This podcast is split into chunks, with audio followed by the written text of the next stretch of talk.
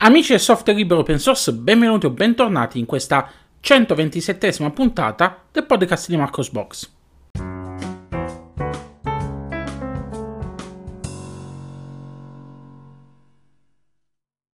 E rieccoci qui in questa nuova puntata del podcast di Marcos Box a commentare con voi le principali notizie dal mondo del software libero e open source. Questa puntata inizialmente doveva essere pubblicata di domenica, ma ho preferito aspettare perché eh, sono arrivate nel frattempo due notizie davvero interessanti eh, di cui vale la pena eh, parlare. Beh, iniziamo subito questa puntata, iniziamo a parlare dei nostri argomenti preferiti. Ma cominciamo questa puntata parlando di distribuzione Linux e parlando, nella fattispecie, della nuova versione di OpenSUSE RIP, precisamente OpenSUSE RIP 15.4. Si tratta della nuova minor release di OpenSUSE RIP 15, ehm, tante sono le novità di questa nuova versione, fra le quali ricordiamo ehm, una eh, miglior gestione dei codec multimediali che possono essere eh, facilmente installati, adesso più, anzi più facilmente installati rispetto al passato, perché l'installazione è stata semplificata. Ehm, sono stati compiuti anche progressi per portare i codec video eh, OpenH264 di, di Cisco eh, per gli utenti tramite un repository presente per impostazione predefinita del sistema. Um, altro miglioramento riguarda il supporto di driver open source, oltre al continuo impegno con i driver grafici Linux open source di AMD e Intel, gli utenti eh, delle moderne GPU Nvidia trarranno vantaggio dai eh, driver per il GPU GeForce Serie 30 di ultima generazione. Lato desktop environment troviamo KDE Plasma 5.24, eh, Gnome 41, Enlightenment 0.6 e Mate 1.26. Per maggiori dettagli su OpenSUSE RIP 15.4, come sempre, vi rimando all'articolo dedicato su Marcosbox dove troverete il link per poter scaricare l'ISO della, di, questa, di RIP 15.4, oltre che eh, le note di rilascio di eh, RIP 15.4, così avrete il dettaglio di tutte quante le novità incluse in questa nuova edizione. Cambiamo adesso argomento e parliamo di applicativi open source che si sono aggiornati. Iniziamo parlando di Blender, che ha visto il rilascio di Blender 3.2, questa nuova versione del famoso software libero e multipiattaforma di modellazione, rigging, animazione, montaggio video, composizione, uh, rendering, texturing di immagini tridimensionali, bidimensionali, fa tantissime cose Blender, lo sapete ormai aggiunge questa nuova versione, dicevamo, una funzionalità molto attesa dagli utenti Linux possessori di schede video AMD, ovvero il supporto per il rendering accelerato del GPU AMD su Linux. Questa, questa funzionalità era già presente su Windows ed è supportata per le schede grafiche discrete di generazione RDNA e RDNA2 che include quindi le serie Radeon RX 5000, Radeon RX 6000 e le GPU della serie Radeon Pro W6000. Attualmente per poter abilitare l'accelerazione hardware con GPU AMD su Linux dovrete, oltre ad avere una delle suddette schede video e Blender 3.2, anche i driver Radeon 22.10.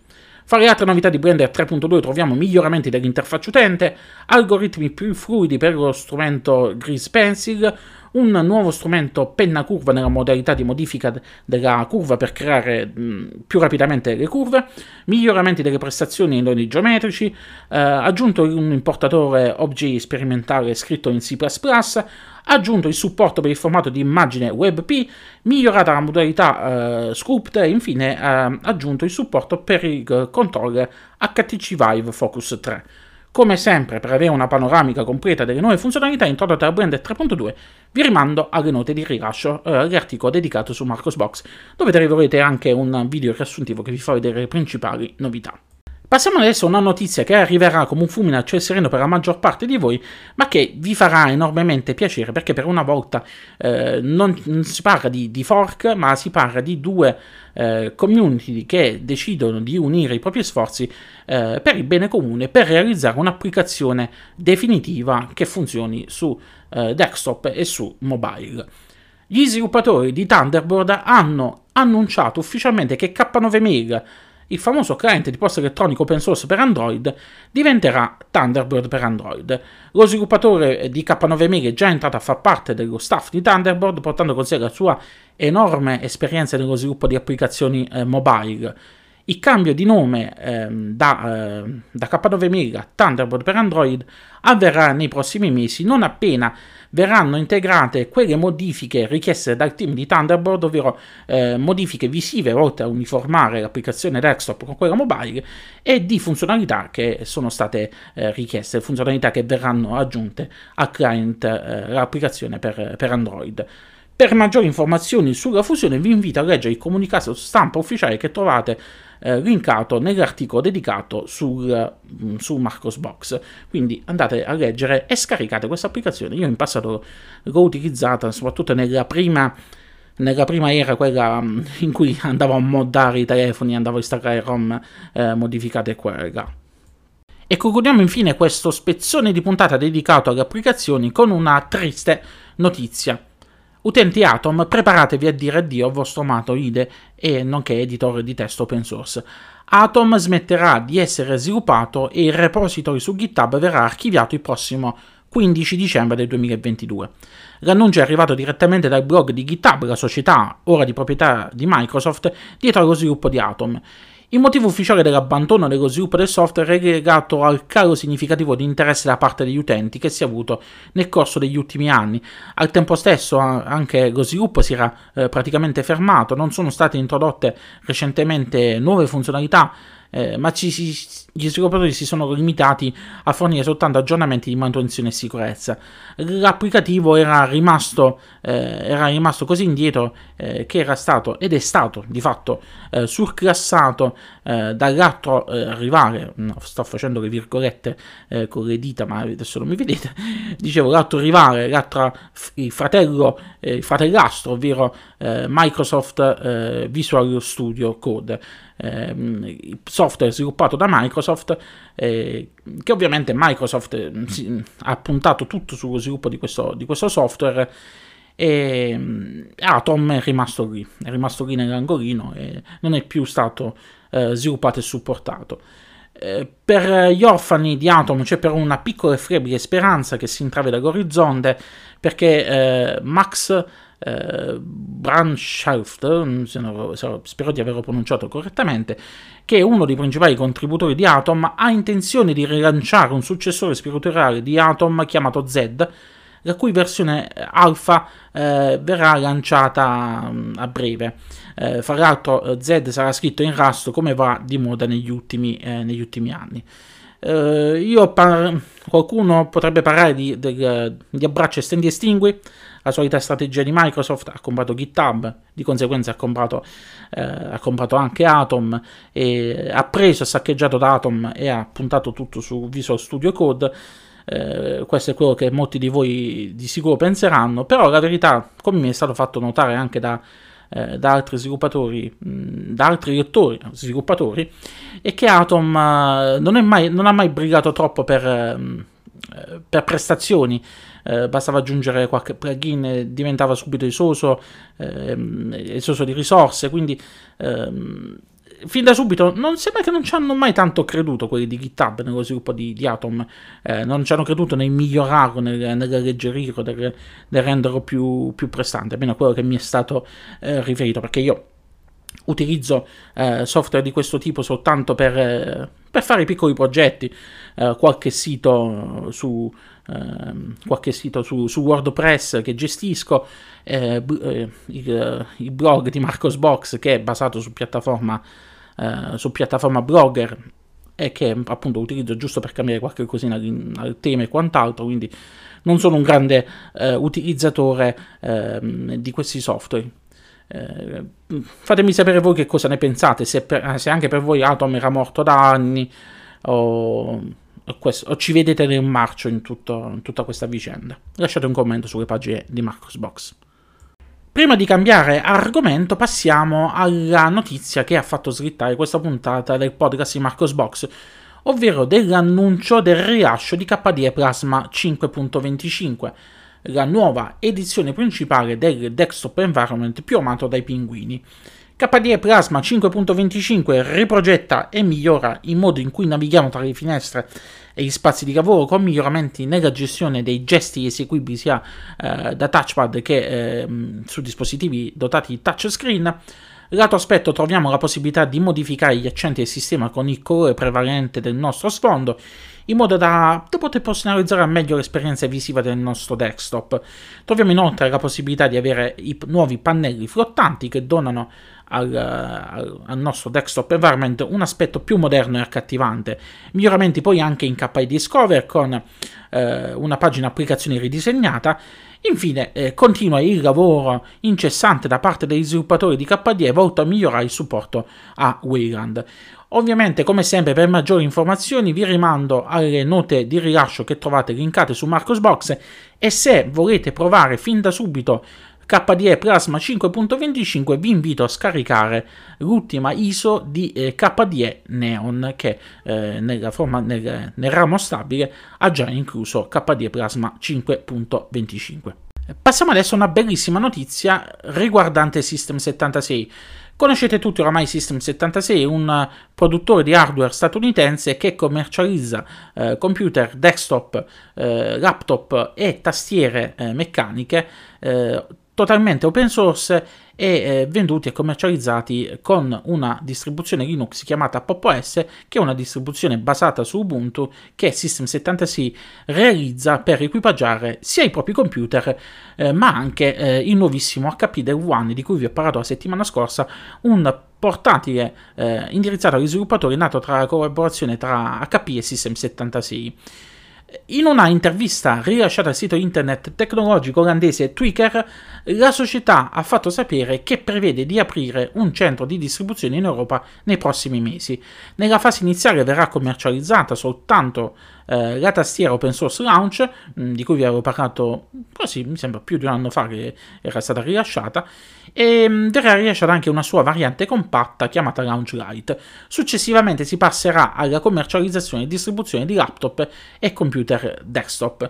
Ovviamente speriamo che i prezzi si mantengano in linea con quelli statunitensi e che eh, i costi di importazione non, non, facciano lievitare troppo il prezzo finale per noi utenti. Eh, incrociamo le dita. Nel corso degli ultimi anni sempre più spesso si è iniziato a utilizzare delle frasi di accesso anziché delle password.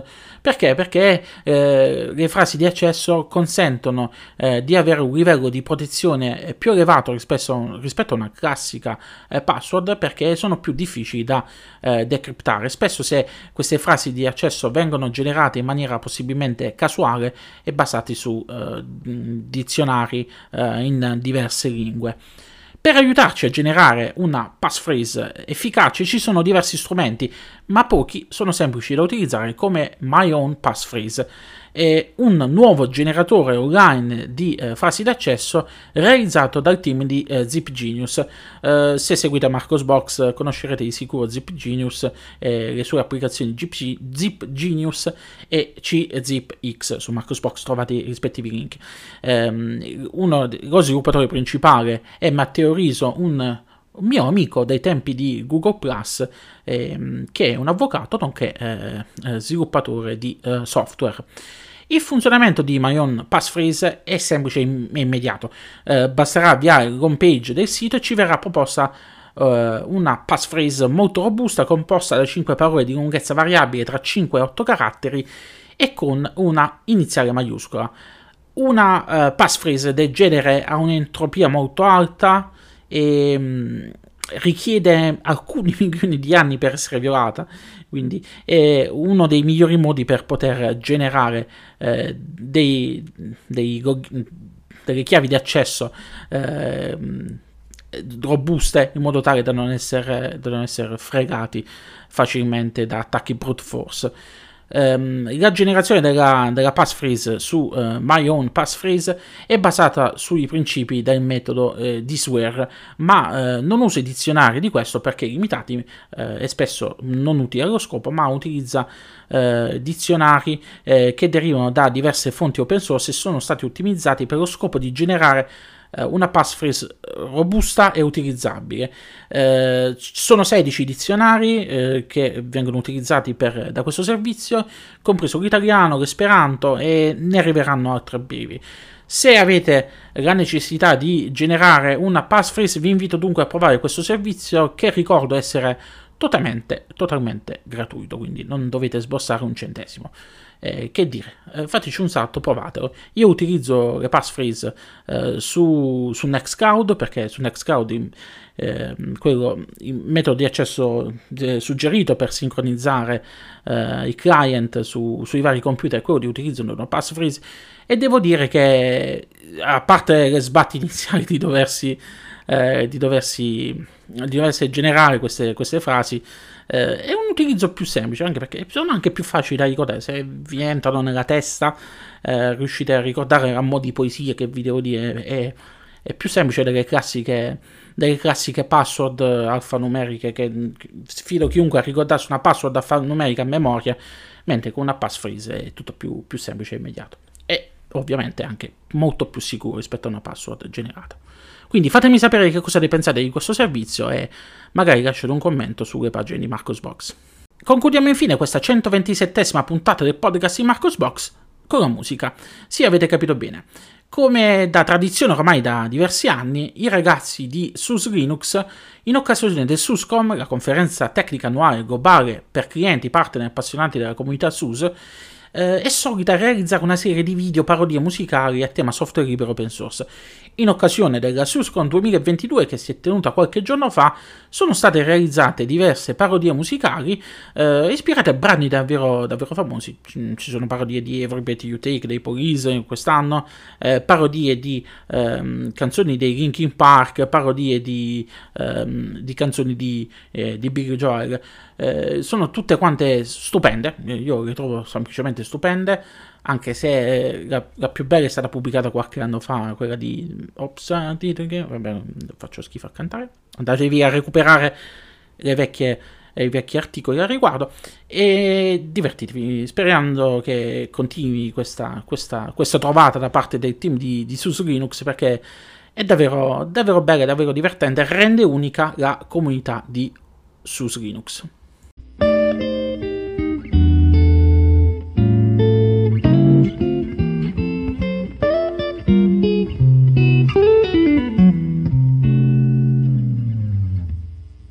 E con questa ultima notizia si conclude quindi questa 127esima puntata del podcast di Marcos Box.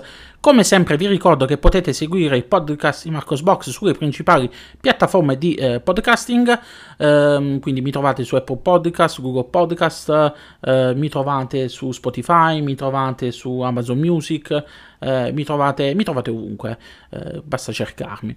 Eh, vi rinvito, come sempre, a seguire eh, Marcos Box eh, sui principali social, mi trovate su Facebook, Twitter, LinkedIn, eh, mi trovate soprattutto su Telegram dove sono attivi tre canali, il primo eh, dedicato alle notizie nel mondo de- di Marcos Box che potete utilizzare a modo di feed reader per sapere quando viene pubblicato un nuovo articolo, Trovate poi il canale dedicato alla community di Marcosbox, nella quale si può parlare sia di Linux ma anche di, eh, di qualsiasi cosa vi passa per la mente, sempre nel rispetto della legalità e nella decenza. E infine eh, trovate un canale dedicato alle offerte di Amazon che potete utilizzare per supportare Marcosbox, acquistando infatti da uno dei link presenti sulla, eh, sulla pagina dedicata. Eh, sapete bene come funziona l'affiliazione di, di Amazon. Eh, il prodotto voi lo pagherete lo stesso, però Amazon mi riconoscerà una certa percentuale che verrà utilizzata eh, da, da, me per migliorare l'attrezzatura e eh, superire alle mie solite sfighe informatiche che mi causano la distruzione di eh, hardware nuovo e mh, mm, sono sfortunato con l'informatica, lo sapete. E beh, lunga vita e prosperità a tutti quanti, ci riascoltiamo la prossima settimana con la prossima puntata del podcast di Marcos Box. Ciao ciao!